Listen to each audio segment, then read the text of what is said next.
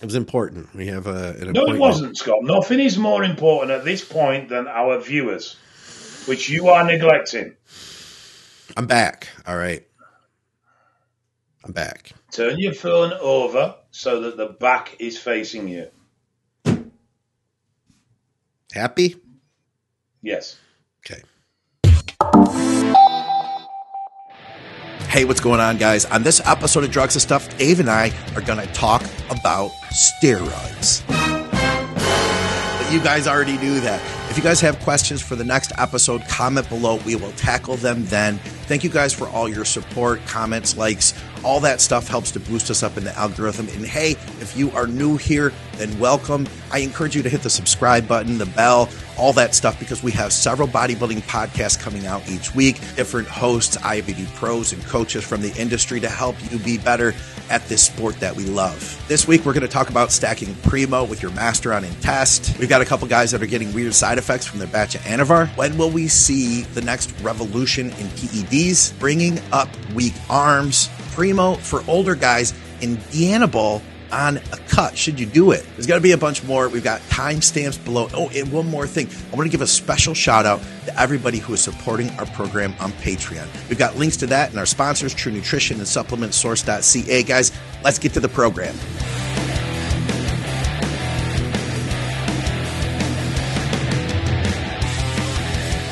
I'll just jump into the questions here. Okay.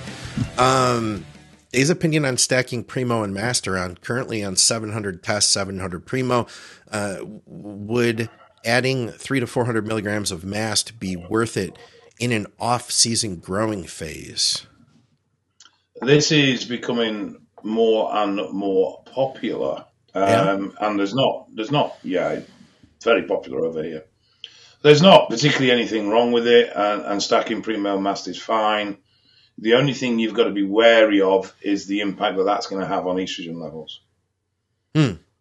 Now, in this case, test is what 700, so it, it won't be an issue, and, and would potentially easily be managed by adjustment of any AI that they're currently using. But um, when the test doses are a bit on the lower end, I've seen a few people where their estrogen is just way too low hmm. Because of the addition of, of primo and mast into a cycle. so the only real negative, the only real negative there is the, the, the lowering of estrogen to a point where your test level is not high enough to support a decent estrogen level. This becomes much more significant when you do primo with TRT. What do you What do you mean? Well, because TRT is generally so, what there is a trend towards is running TRT levels of test and then adding Primo in as an extra. The idea being that because it's so mild in its impact, that long term use of it in a TRT scenario is not going to be particularly negative. Mm. The problem is that if it's genuine Primo, there's a strong chance you're going to lower estrogen to negative levels because you're very limited to where you can run your test level because it's a TRT protocol. so a sense. lot of people, a lot of people think that by adding pre, they can get away with increasing the effective anabolics in the TRT by going to primo for the extra anabolic, not realizing of how impacting pre, true primo can be on estrogen levels. Hmm. You also can, I mean, one of the positives too would be uh, on a TRT situation would be that you would also though increase your free test. So I could see there being some some value, right? There is, but obviously if you're when you look so if someone's what a lot of people have done is they've got a testosterone base for TRT, uh, and it's a sensible testosterone base, and it's keeping their their blood's there or thereabouts in range. They don't want to increase testosterone because they're concerned about the increased dose of testosterone causing more sites. So instead, they add in Primo. The problem there is then that the Primo can then lower the estrogen side of things so low yeah. that it, it, it's impacting. So if you're going to, you know, when you add Primo to cycles or add Master cycles, uh, you just need to be aware that that is going to cause a reduction in estrogen. Uh, and obviously, if it's a growth phase, if estrogen is too low, you're not going to grow. Yeah if, it, if it's a TRT or maintenance phase, if estrogen is too low, you're going to have quite impacting side effects from the point of view of libido, joint pain, and things like that. That makes sense. Um, we had a question about the like the direction of gear in the future. I'm going to pull that one up, but while I find it, here's another one we had. I'm going to guess this guy is from the UK because he uses the word dodgy. I like that word. We don't say that in the US. Dodgy. Hi, both. Both. Wondering if you know why when I take 50 milligrams of Anavar, I'm getting heavy eyes, hot flush, blocked nose, and my friend has the same Anavar and he is also getting the same effect. Could it be a dodgy batch? Not necessarily a dodgy batch in that there's no Anavar in it or that there's something in there that shouldn't be in it in a sense. But you, it would appear that you are obviously getting an allergy reaction. So there is a compound in there that your body does not like. Um, and the fact that your friend has the same reaction would then suggest that it's been the filler used is something a bit odd or, or just mm. generally not tolerated very well. Yeah, weird that they're both getting it. You know what I mean? Because that's a weird. weird... They're both getting it. Yeah, yeah. I mean, you you get you get intolerances. You know, in in people have intolerances to all sorts of different things. Yeah. Um, and generally, what's used within cycles um, is usually okay for most people. I mean, we've seen ourselves. People react to carrier oils. People react to benzyl alcohol. You know, they can be sensitive and end up with welts and stuff from injections and things like that. Sure. It's no different to an oral. You know, there's an additive in that oral that's used to bulk it out, but you're sensitive to it, it will it will cause an allergy reaction, which is what they're getting. Yeah. Have you ever the noticed? bottom line is they need they need to change it. I mean, it's just no good for them. Sure, that's a good point. Have you ever noticed personally the difference between a generic med and a brand name medication? And I'm not just talking steroids. I'm talking about you know any medications you've used through your life. No, because I've never actually used that many medications in the sense of so like I've never been one. I haven't used Viagra. Even when I was using, I didn't use it. Uh, I used a bit of Cialis for the pump effect. Never really got anything off it, so never bothered again. Um, I never used pain meds, or, or, rarely, and if I did, they were prescription anyway. Um, so I've never really had that much experience with a generic version of any medicine I might want to take. Hmm. Uh, Aromasin, so anti-estrogen wise, generally, to my knowledge, they were pharma. Uh, doesn't mean they were right, but to my knowledge, they were.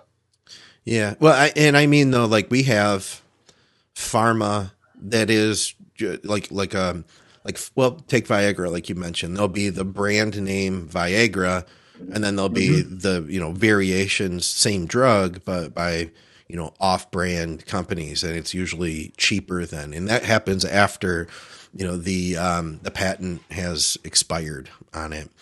But uh, yeah, I, have seen um, it. I've seen it in myself, and I've seen it in others, and I've seen it with medications like T three. That uh, I've seen different T threes affect people differently. People that actually need it. I'm not talking about like bodybuilders.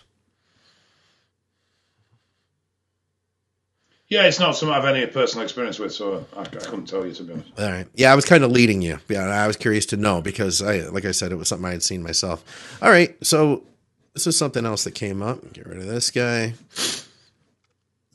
S95. We answered a question for him last time. He says he has another one. The future, what is the future of PEDs?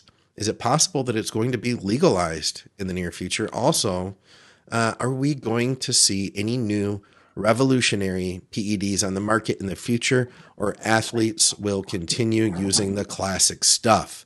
Since I'm a newbie, I don't understand why something new hasn't come out. Would love to hear guys talk about this. But loads of new stuff have come out. Yeah? New stuff comes out all the time. Think about it. Peptides, SARMs, all relatively new compounds within the last 10, 15 years. Um, the uh, diabetes fat loss drug. Mm, yeah. Yeah, that's relatively new. Um, so there is continued development towards steroids themselves, as in anabolics. There's been very little, virtually no development on anabolics since the 1960s. There was a few that were synthesized post that time, but the vast majority were synthesized very, very early on. A lot were never used, a lot never made medicines, a lot were just research exercises. And you'll get now and again where labs will go back and find old compounds that were promising in studies and, you know, get the raws and start producing the drug as a as a, a drug. But generally there isn't much development in anabolics in the sense of anabolic androgenic steroids. Where we do and where we are seeing development is in myostatin manipulation. There is still a huge amount of development there. As yet, they haven't come up with a compound. They they haven't come up with a compound that works properly but they have come up with versions that are reasonably uh, effective. Um, other drugs, I, I think future wise, we're probably going to move towards more to genetic manipulation. Uh, yeah, I could see that. I think that's where things will go. Um, I mean, really, I suppose myostatin manipulation is is is a step very close to that. I would think so. You're, cha- you're you know, you're changing the regulation of muscle mass in the body by altering certain compounds, and I can see I can see developments coming there. Uh, you've got to remember that the, the, the drugs that we use, um, performance drugs, aren't driven by performance. The, you know, the scientific companies aren't looking into making compounds that improve performance. Yeah. There's, for one, there's no money in it. Yeah. Um, what what they they're looking for is drugs that treat medical conditions. Uh, and obviously, a big driver for, for muscle building is muscle wastage disorders. Sure. So, any condition that causes muscle wastage disorder or any condition that has a muscle wastage as a side effect. I mean, DECA was heavily, heavily trialed in the treatment of uh, AIDS patients hmm. for, for their muscle mass loss because of the disease. Yeah. I've heard of them um, using Anavar. So, I know they use a lot of growth. Yeah. And, and so, this is where these things these are driven from. Yeah. So it's medical research in treating medicinal problems that drives the drugs forward, and then our industry, those that are on the, the sort of front lines, will pick up on what's going through research, what's going through trial studies, and then that filters into the industry, and and sometimes it can take years before it hits mainstream. Sure. I mean, I mean, SARMs were talked about for a very long time within a select few before the rest of user population sort of got their hands on it. And now SARMs are incredibly mainstream. Hmm. Uh, you know, a, a, large number of supplement suppliers carry SARMs. Yeah. More your independent ones, I get that, but they still do. Peptides is another area that that's depending on where you are geographically will depend on on on how invested people are in them. So peptides for treatment of medical conditions in Europe does seem to be much hold much more value than it does in the UK. Uh, I'm not sure what peptides are like in the states. They're they're pretty readily available through research sites. The you know hmm. the basic peptides that everybody uses the, the you know the growth hormone secretagogues, the you know healing stuff like BPC and TB 500. You know those things they're they're pretty readily available. I I, I know that it was like 10 years ago, man, everybody was really into the idea of the myostatin inhibitors and nothing had really panned out. Uh, but I, I, do know a guy, an IFBB pro who's a, high level pro. I can't, I can't like identify him, but he's been using them for the past couple years. He's, I don't know where he gets it from. I don't know what it is, but I know that he's done really well with it. And it's something that he uses for only a short period of time.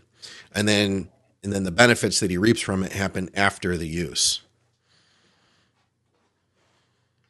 Yeah, I mean, just to briefly explain what myostatin is a regulatory hormone that controls muscular growth, but it's one type of myostatin, and there is myostatin to control organal growth, to cause all sorts of tissue growth within the body and various parts and organs of the body. In the past, the problem's been is, is has been to be able to selectively shut off the one myostatin that causes uh, muscular growth. And, and, the very early stuff um, was actually causing huge amounts of internal organal growth. Because was it really? Shutting off so, so many different types of myostatin.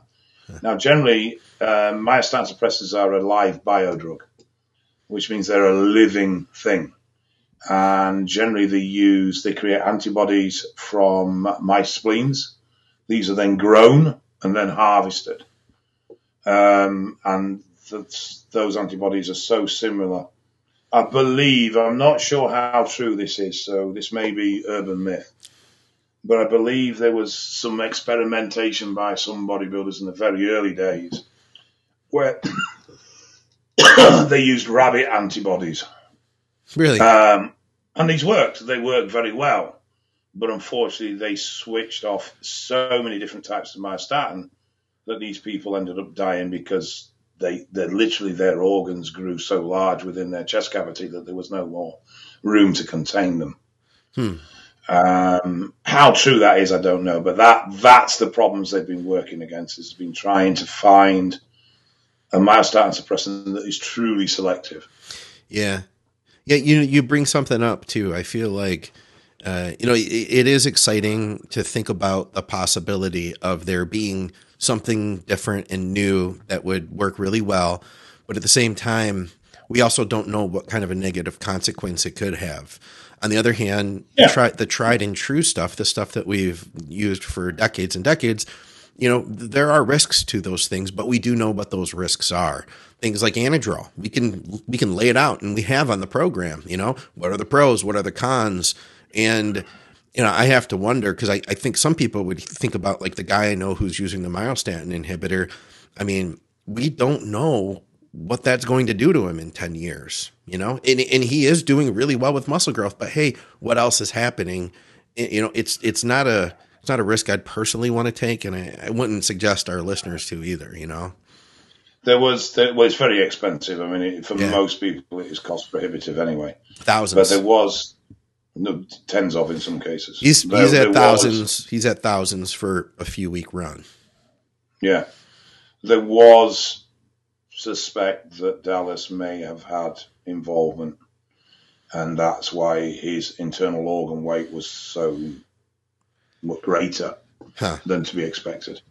Yeah. Who knows? right? Um, but, but well, I mean, obviously, the only person that really knows is him. Um, and bless his cottons, he is no longer with us, unfortunately. But yeah, I mean, I think genetic modelling is is the route that things are going to go. Um, and uh, you know that ability to switch off certain genetic signals to allow basically rampant muscle growth. Um, you could argue that, like with the myostatin stuff, because the way myostatin works, it's sort of non-training specific Okay. in that your muscles are just going to grow. You switch off my start, and your muscles are just going to grow. Yeah. Um, and so there is an argument over, you know, is that still true bodybuilding? Is is that still what the sport's about? Yeah. You know, what point does it become a chemical war over an effort and exertion in the gym? Uh, and at the Yeah. moment, most of the drugs we are exposed to still require that initial stimulation from training Yeah. which which gives it some level playing field in a sense because to the, the, the great extent you can't buy your physique outright. Yeah, and, and where do we draw the line? Because I know that Yeah. you know for bodybuilding, like the idea of getting a bicep implant, for instance, and you know they, that's that's going to cross the line for us. But you know where does that where is that line? If you could take a myostatin inhibitor that just made your arms twenty inches, you know, uh, you know, it, it, without having to train, I don't know, man, I don't know. Well, I mean, this is the other thing, isn't it? You know, I would love to know genuinely, and this isn't in a judgment point of view, how many current pros or pros within the last two decades have used synthol. Yeah, yeah, I'd be curious. And, because we know that it's used extensively, we know that it's used subtly to add those little finer points to a physique. But I'd be interested to know how many have actually used synthol. And I say that's not that it's just another tool in a box. You know, your personal standpoint on that is down to you as an individual. I'm, I don't know. I'm undecided on it at, at the end of the day. Is is synthol any different to anabolics because it creates a physique? I don't know. I'd be curious to know what our what our viewers think. Comment below. What are your thoughts on synthol? My opinion personally is that you it, it's not it's not like a bicep implant in that you're not going to just boom all of a sudden you have a bicep. And if you don't have good biceps, synthol isn't going to give you good biceps. But if you take a guy who's already an IFBB pro, then maybe you do create a little bit more, push it a little bit further. You know what I mean? That would be my thought. There's that. And the other thing is, why is synthol so frowned upon, but HA so accepted? That what is? HA. Oh, hyaluronic acid. Mm. Yeah. So why is that so accepted? Yeah. When their method of action is effectively the same. Yeah.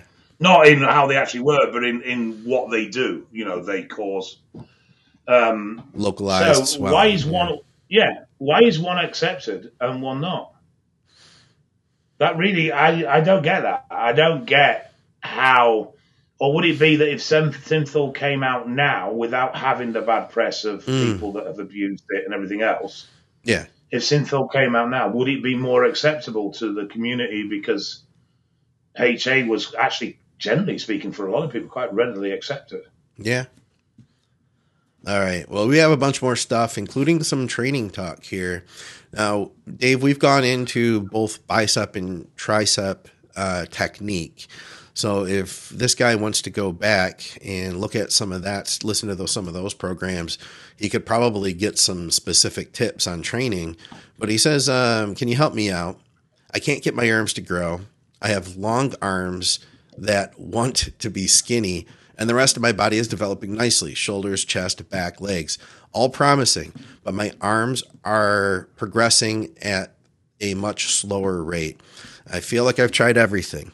I've tried working them twice a week, once a week, lower volume, higher intensity, lower weight, higher reps, higher weight, low reps. Please help me.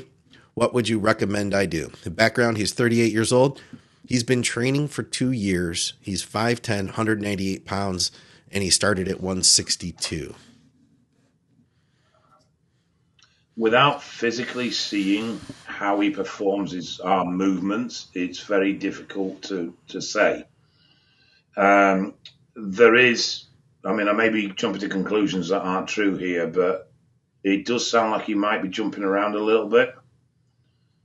But that may not be the case. I mean, consistency is one. If you are long in the limb, um, then it's, it is going to take time to fill, unfortunately. It's just unfortunately how it is.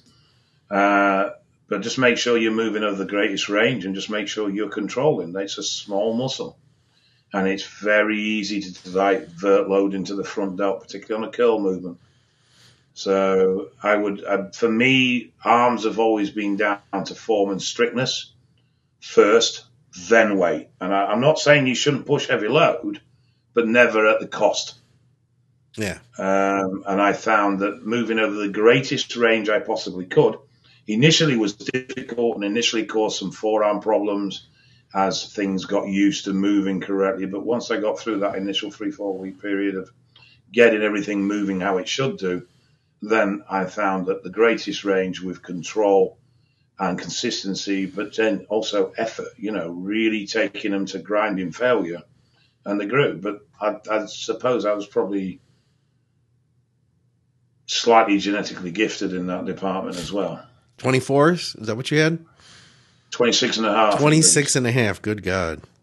You know, I, I, just to kind of translate a little bit of what I'm hearing from you, too, and reiterate it, um, you're almost saying, it sounds like you're telling us this is a technique issue, though, not as much, because he was saying, he was talking about the split the frequency, you know, that kind of stuff, the number of reps. But you're talking about take it back to your actual technique. How are you performing these reps?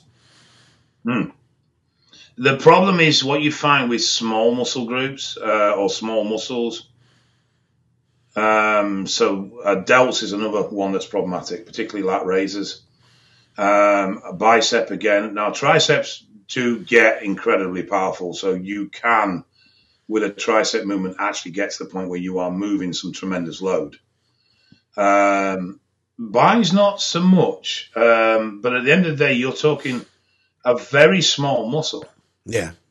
And if you look at that muscle proportionally, so if you say, right, here's my bicep, bear in mind that the bicep is worked in your back work to some extent. Um, and I'm going to do 20 sets on it. So your chest is what? Three times your bicep in mass?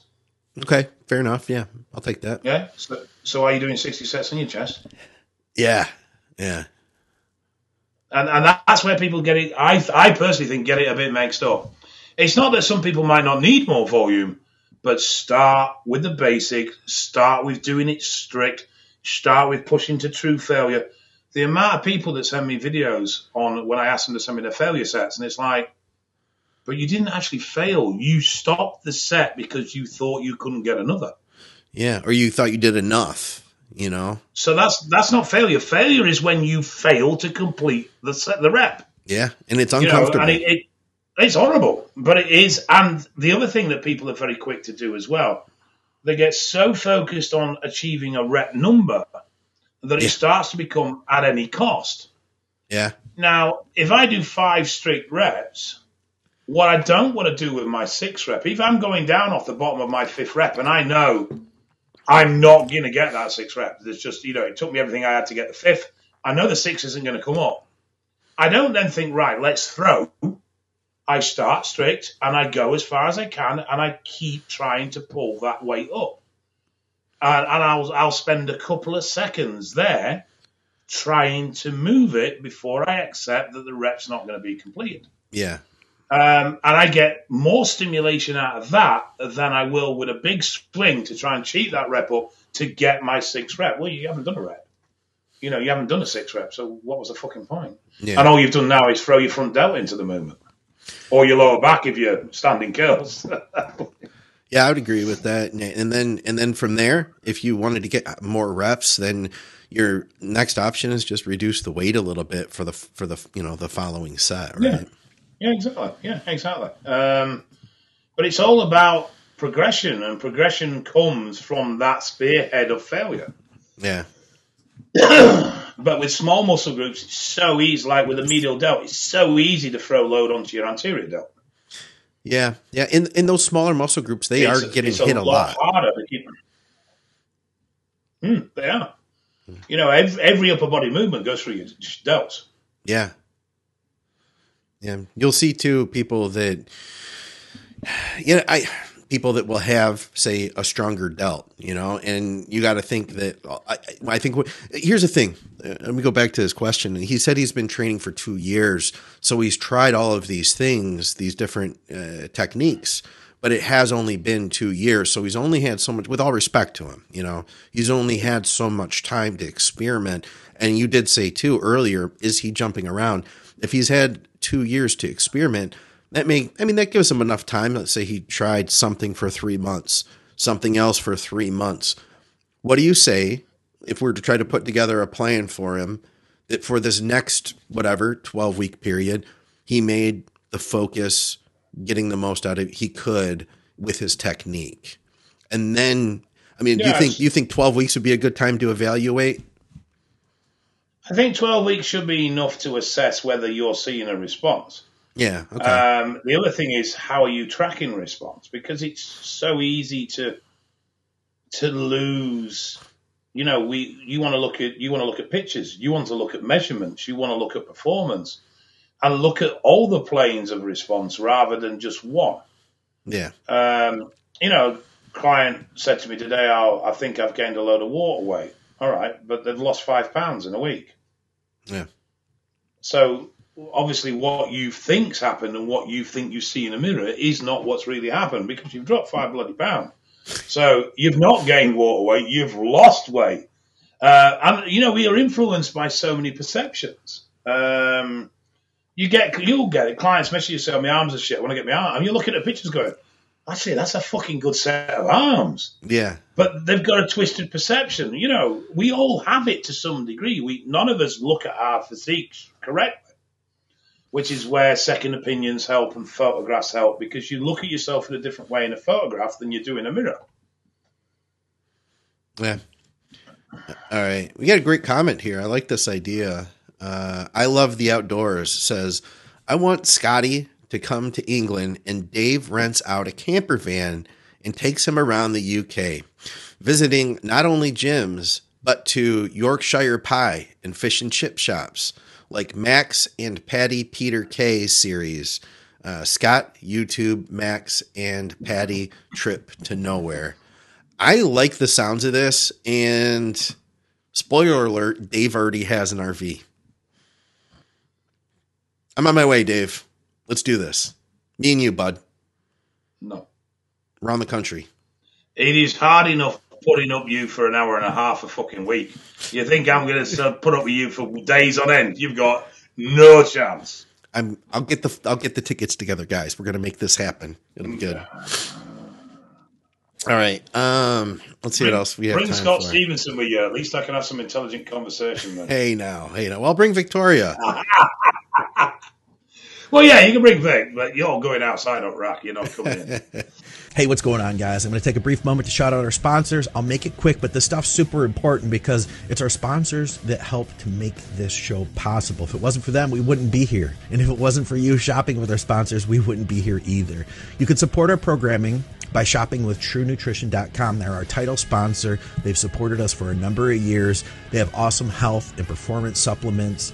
You can ask Skip or Dusty or Scott Stevenson all about True Nutrition, and they'll tell you how good of a company they are. Hardcore bodybuilders have trusted them for over 15 years now. Use our code THINK, you'll get some savings, you'll support our programming. If you're in Canada, you can shop with supplementsource.ca. They have highly discounted supplements, discounts on bulk orders, and free shipping over $99. Check them out. And finally, you can directly support our programming on Patreon. I'll have links below for Patreon and everything else. We're taking more questions over there, and I appreciate everybody who's already helping to directly support our programming through our Patreon. All right, guys, thanks for hanging with me. Let's get back to the show. Um, what about okay, for us older guys? How about Primo with TRT? This kind of goes back to what we were talking about earlier, doesn't it? Yeah. So the the the I I personally don't understand this obsession that seems to be developing with TRT in the sense of always wanting it to be higher. Yeah. Um, I accept that my TRT keeps me in range, and as a result of that, my sex drive isn't phenomenal, and, and I get shitty days, and I don't always feel brilliant. But to me, that's life.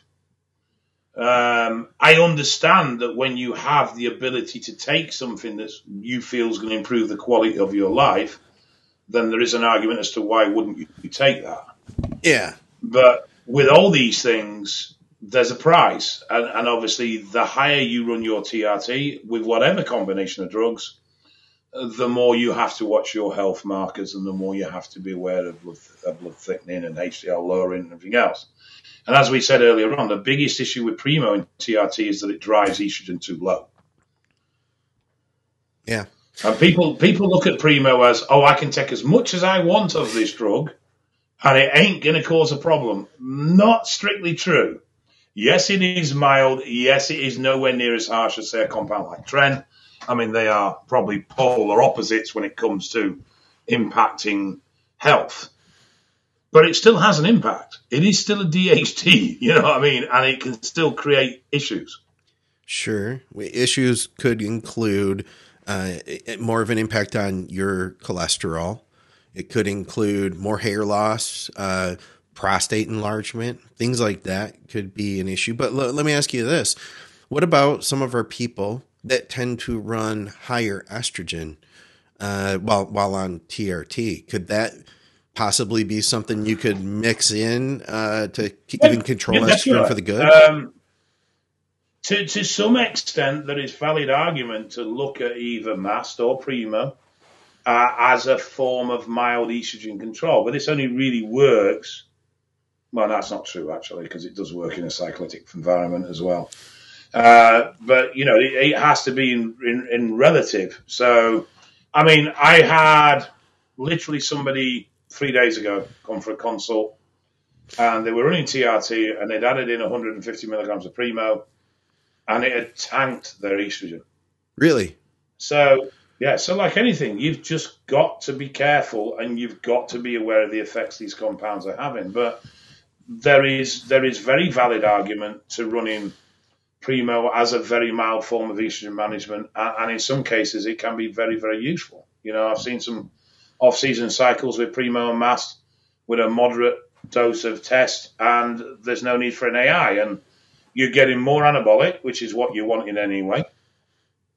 Um, and if you can do that without having to add an AI in, great. It's one less chemical you don't need to run.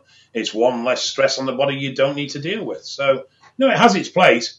Where I would be reluctant is if somebody was saying, and this was banded around quite a bit a couple of years ago, right, so I'm on whatever your cycle was, and the estrogen's a bit high, and then people saying, right, add in 600 megaprima. Mm. There I'd start to draw the line. I, I don't agree with adding in more anabolics to control estrogen, but I do agree with your choice of anabolic in your total cycle having that secondary impact and where it can help manage estrogen. Yeah. All right. Got a nice comment here. Just figured I'd pull that one up. Just out of nowhere. Oh Dan. Oh Danny, 29, says love Tren. So damn good. Just forgot to share that with the group. Although uh, in our live feed, Jamie says uh, Tren is pure poison. Always affected my breathing and made me extremely aggressive, where other anabolics did not seem to have this effect as severe. It's very person dependent, but yeah, I mean that is typical Tren reactions. Um, Uh, from the live feed, last Renegade Muscle, Lee Priest mentioned that you can run D-bol while cutting. Was curious as how you'd eat while doing that. Now, if I remember when he said that, he wasn't suggesting like a good cutting cycle is D-bol. I think it was in the context of saying like you can really cut on any steroid. You know? Yeah, you can because the the issues surrounding what we term wet drugs or aromatizing drugs, Yeah. which are then generally avoided in a cut phase, is because they convert to estrogen. Elevated estrogen imp- uh, promotes fat storage and water retention. However, if that estrogen is managed, you don't get that negative impact. So then it isn't really a concern. So if you take D-bol in a cut, as long as you're managing estrogen, there should be no issue. Yeah. Obviously, DHT drugs can have secondary impacts that are quite useful. Obviously, Anavar has a mild impact within your thyroid function that will increase T3 levels, which is obviously going to move towards better fat loss. Um, DHT in general is going to lower estrogen further, which again is going to aid with your fat loss. So there are there are pluses there, but really theoretically you can cut on any compound on the planet as long as you manage its sides correctly. Yeah. All right. Thoughts on berberine while on TRT at 200 milligrams a week while eating a slight calorie surplus on a lean bulk. Training is consistent, four day split, um, 45 to 60 minutes of cardio on non training days. He looks very smart as Alfonso. It's funny. He asked a question on one of the other shows, and uh, Skip said that if he weren't straight, he would totally, yeah. It was so. He, you're the second person to comment Ah, his he's, not, he's, he's definitely not floating. He's definitely not floating my boat in that way. But it does look very smart. but yeah, he's, he was on one of our others. I remember in his previous comment too, he said like he, he does like a lot of like cross training. I, I can't remember what it was, but he is like really fit into athletics outside of just bodybuilding. So thoughts on berberine though with TRT on a, a bulk basically. No issue with it whatsoever. I, I think it's a good idea. I think managing your personal, your natural insulin sensitivity is, is, is a very good idea, and berberine will do that very, very nicely. Yeah, I'd say just watch your progress. You know, for some people, it you know if if you don't need it, if your insulin sensitivity is already good, if you're only in a slight calorie surplus, You know, just just watch to make sure that you're still growing. You know. Yeah, the only the biggest thing I see as a negative for berberine is usually upset stomachs. Yeah. Um, yeah, it does seem to affect people quite adversely when it comes to stomach. Uh, which, if it does, you've just got to either lower the dose or get rid of it completely, depending on how severe your reaction is. Yeah. I've seen a lot of testing uh, with berberine on much higher doses because, you know, he's talking about 500. That'd be like one cap in general. And I've seen studies being done more like on 1500 a day. So 500 would be a good entry level point. I, I like 200, 250 per meal. Yeah, that would be nice. It'd be a good start too. Hmm. That seems to be generally quite well tolerated, and just just helps, just keeps things a little bit sharper. Yeah. How about uh, speaking of D-bol? What do you think of orals such as Anadrol on the beginning of an off-season blast cycle? You know what I think about this. Well, I know you like Oxy. I love Oxy. I think it's a, a great compound. Uh, but I also like running orals at the back end of the cycle.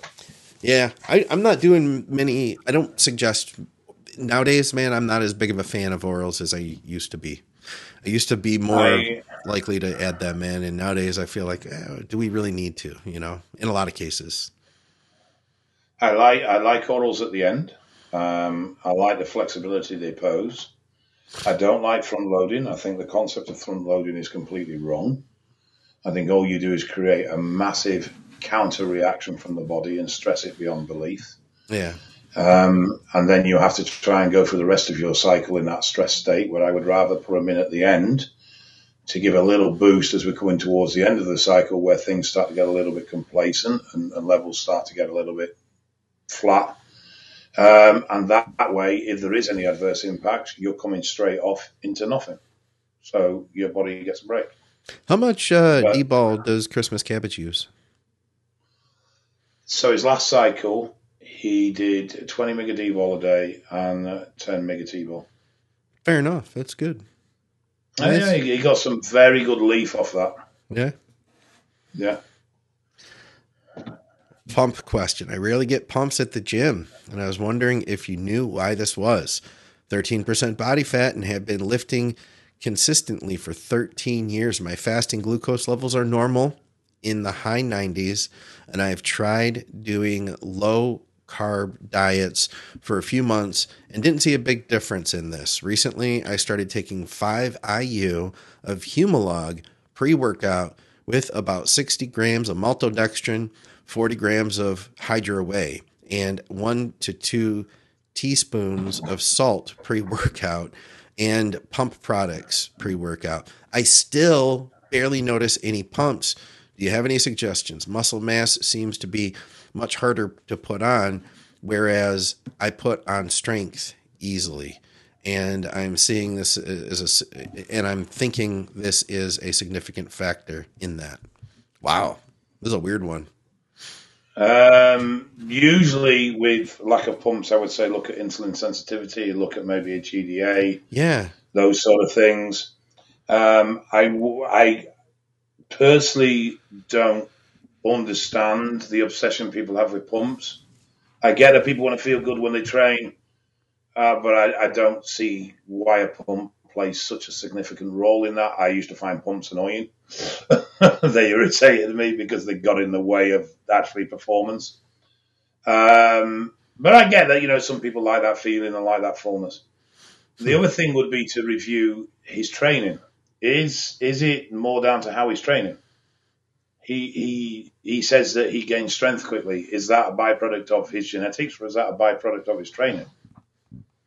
You're on your phone, Scott, and trying to look like you're not. I just got a, a, weird text and I had to address it quickly. No, We're you good. didn't have to address it. I've got umpteen texts that I should be addressing, but was, I'm not doing because you shout at me. It was important. We have a, an No, it wasn't, Scott. Nothing is more important at this point than our viewers, which you are neglecting. I'm back. All right. I'm back. Turn your phone over so that the back is facing you. Happy? Yes. Okay. I'm watching your hands. Um, we had one of our other listeners had a similar question uh, last week about not getting a pump. I mean, this guy, both of these guys, this guy's been training for 13 years. You would think, like, it sounds like something's changed. What, but hey, I've I've taken on clients that have been training for fucking 30 years, and it's like, really? What do you mean?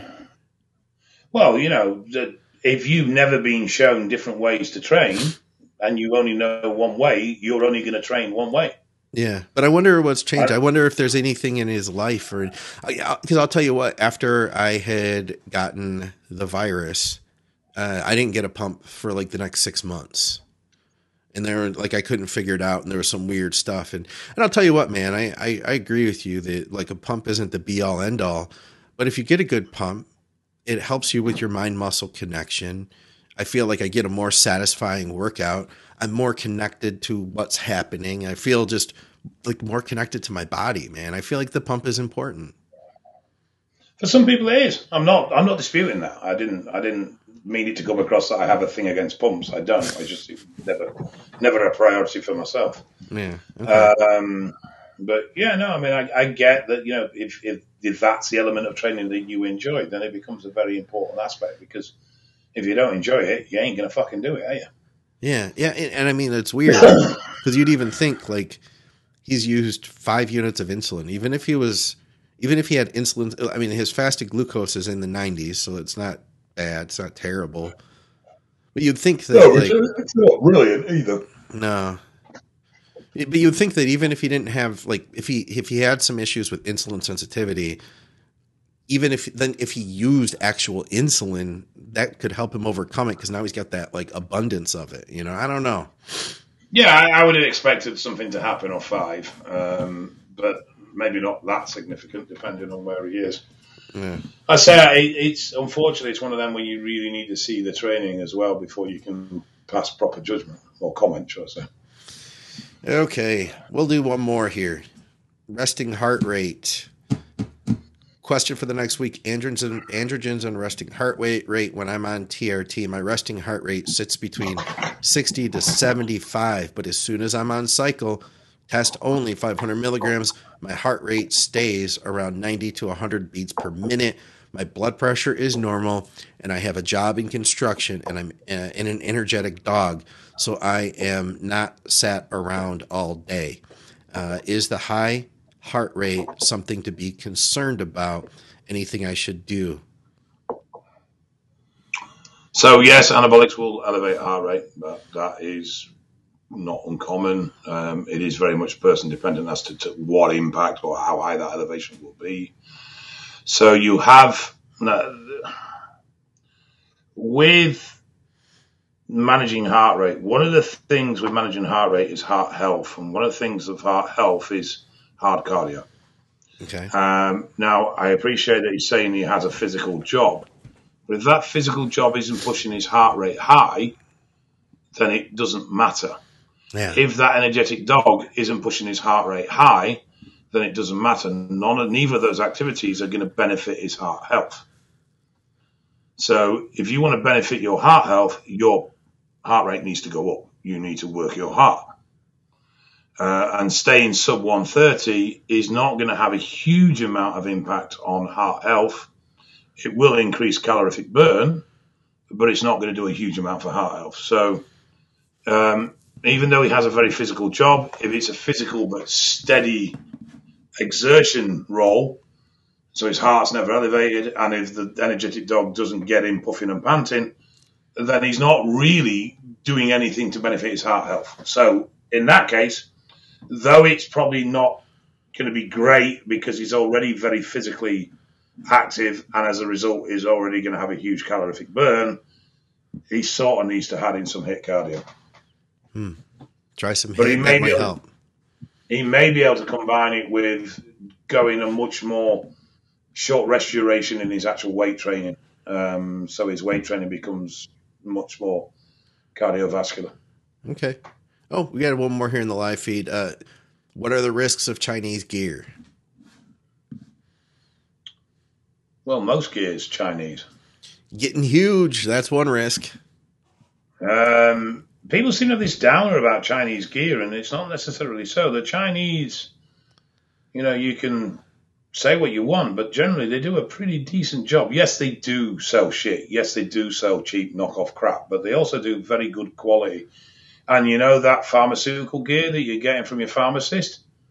Chances are the raw powder came from China. No, I got it from CVS, bro. It's from America.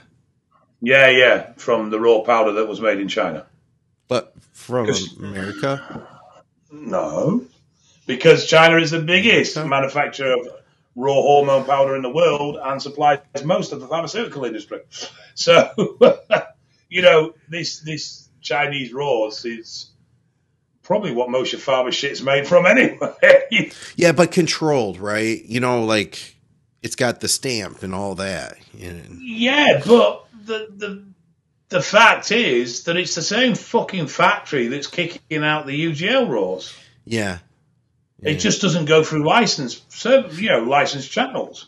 Okay, here I got a good analogy. How about like you hire somebody to do some work on your house, you either go with like the licensed contractor, or you go with the guy who used to work for that company and he does a really good job.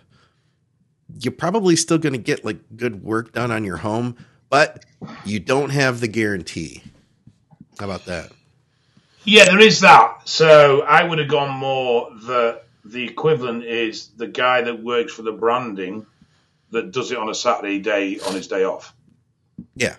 So you've got exactly the same person, exactly the same service.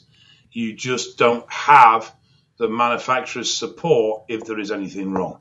Yeah, or insurance probably, you know. But then you don't.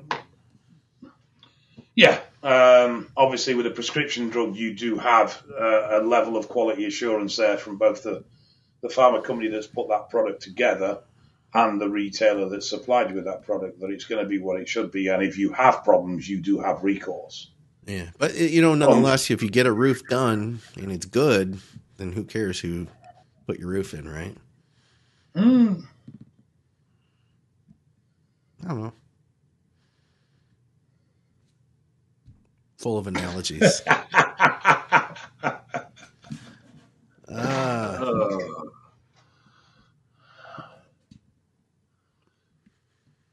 I don't hate you, Matt, at all. I dislike you intensely, but I don't hate you. Vincent Ford said, "I'd be where, where is it at? Here it is. I'd be more worried if Dave loved you." Vincent knows us. He knows you, Dave. I don't know what he's talking about. I actually, I do have um, uh, a Miss Tanya Miller. Yes, she made it today. I will quote, yes, I will quote, listening from work, aka the exercise science lab. Too bad it's not muscle minds. What? What? Two minutes that most words. Oh my god, I'm so excited I got to see this live show. Too bad it's Dave Crossland. Yeah, oh shit, it's David Scott, not Scott and Scott. She does like she likes she she likes Scott Stevenson a lot, I guess. I like Scott Stevenson a lot. He's a very clever man. That wasn't very nice though. That's all I gotta say. I'm hurt. I am actually hurt. I, I feel upset. I do feel I need a quiet room where I can get in touch with my feelings. Well, we'll we'll give you that space because the show's about over here. We're about done. Uh, oh, I'm going to use Christmas cabbage to, to point where I'm hurt. oh, she says meaning it would be more relevant. Oh, don't backtrack now. You've you've done it. Your words are out. You've upset us. She's don't trying start to. trying to make it sound better now. Yeah, she's, no, no. yeah, no, I agree, Dave. I think we knew what she really meant. We knew what she. I really think a meant. barring. I think a barring's in order, banned. She's banned. or or maybe just a public flogging. I don't know. Maybe we'll just let her off with that. So, Dave, how's your uh, New Year's going so far? You, you know, we we were talking about uh, trying to do some better business stuff and health stuff and all of that. How are you? Are you off to a good start? Work started very busy, um, stupidly busy. Um, that's not been without its problems. Um, that has made it hard. Um, so my my heart's taken a bit of a battering these last few weeks. Hmm. Um, this week's good. Um, back end of last week, good. But prior to that, I, I well, let me put this way: not this Monday, but the Monday just begun. My resting heart rate didn't drop below 164. Yeah, when you told me that, I was concerned, man. How how is it now? So it's fine. It's fine now. Um, so there's a there's it's been. I'm still juggling with trying to find a balance with certain things. Uh, the problem we're going through at the moment is we're, we're trying to make eval much more staff dependent and less dependent on me and our lass, but that is a slow process. That conversion, and at the moment it means you know a lot of back and to in and throwing with with staff in regards to where mistakes have been made and correcting things and trying to get them to where we would like them to be operational wise. Um, work is good. I can't really grumble on that front at all. Um, I have started my cardio. Oh, really? And uh, yes, um, I so I, I have a stationary bike which Okay. uh, I've started doing regularly. Huh. Um, Really? and, Oh. and trainings, trainings. Yeah, it's not How often are you-. Hang on, hang on, hang on. Oh, you got it in the office? Where's it gone? Where's it gone? Oh, there it is. I see it. Yeah, yeah, yeah. That's a nice looking bike there. That's a Peloton. Why don't you face it the other way so you can like look around outside uh, while you're doing your It is bike? facing the other way. It's facing. It's facing out window. Just a Oh. big screen. I only saw the handles and the screen. I gotcha. Yeah. So the, the screen is is obviously the Peloton element of it. But uh, Nice. so yeah, I'm doing that. Um, but yeah, it's it's it, it's fine. I think it was. Uh, we were really busy before Christmas, and then I wasn't well over Christmas. Possibly COVID, I don't know, but it was Really? similar. If not, if not, just a shitty cold, but quite a bad one. Um, I've discovered I need my CPAP again, so I'm back on my CPAP, which is actually making a huge difference. Good. Uh, but I think effectively what happened, I've been running on adrenaline for so long, um, and when I finally start the CPAP and start to relax, it just hit me like a ton of bricks. Hmm. Uh, but yeah, no, things are good. Uh, I'm not complaining, mate. Things things are good. But I had a couple of weeks where it was hard slog. Good. Well, I, I'm I'm glad that you're feeling better, man. You got to take care of yourself. We uh we got to keep you around. I'm not dead yet. All right. Well, listen, guys. If Next- you uh, next- next next what? Next week, maybe. All right. We'll look forward to that. Yeah, I'll get a message of Scott saying, "Can you die live on air? Because it'll be really good for ratings." That'd be really good. I but the question would be if that actually happened, uh, do I have your permission now to put that out? Because I don't know how I right. feel about it. Would it be okay? Damn right. Yeah, Can I damn right. monetize it? Is it okay if I monetize that one? Without doubt, mate. Crack on. If you if you can make money out of my demise, Oh God, I am very happy for that. Oh God, Dave. All right. On that bright note, guys, if you're in the UK, check out eval. Uh, what is it? Is it evalbloodanalysis.com? It is dot com. It is yes. All right, cool. And of course, go to crosslands.org.uk. You can reach out to Dave over there for coaching. Hit me up, McNallyDiets at gmail.com. And uh, check out our sponsors, which I've already mentioned earlier in the show. Oh, and I didn't mention Patreon, guys. I appreciate everybody who's supporting us on Patreon. Leave us questions for the shows over there. Uh, David Crossland, it has been a pleasure as always. And chip, chip, cheerio, my friend. Au revoir. Ooh, that was classy.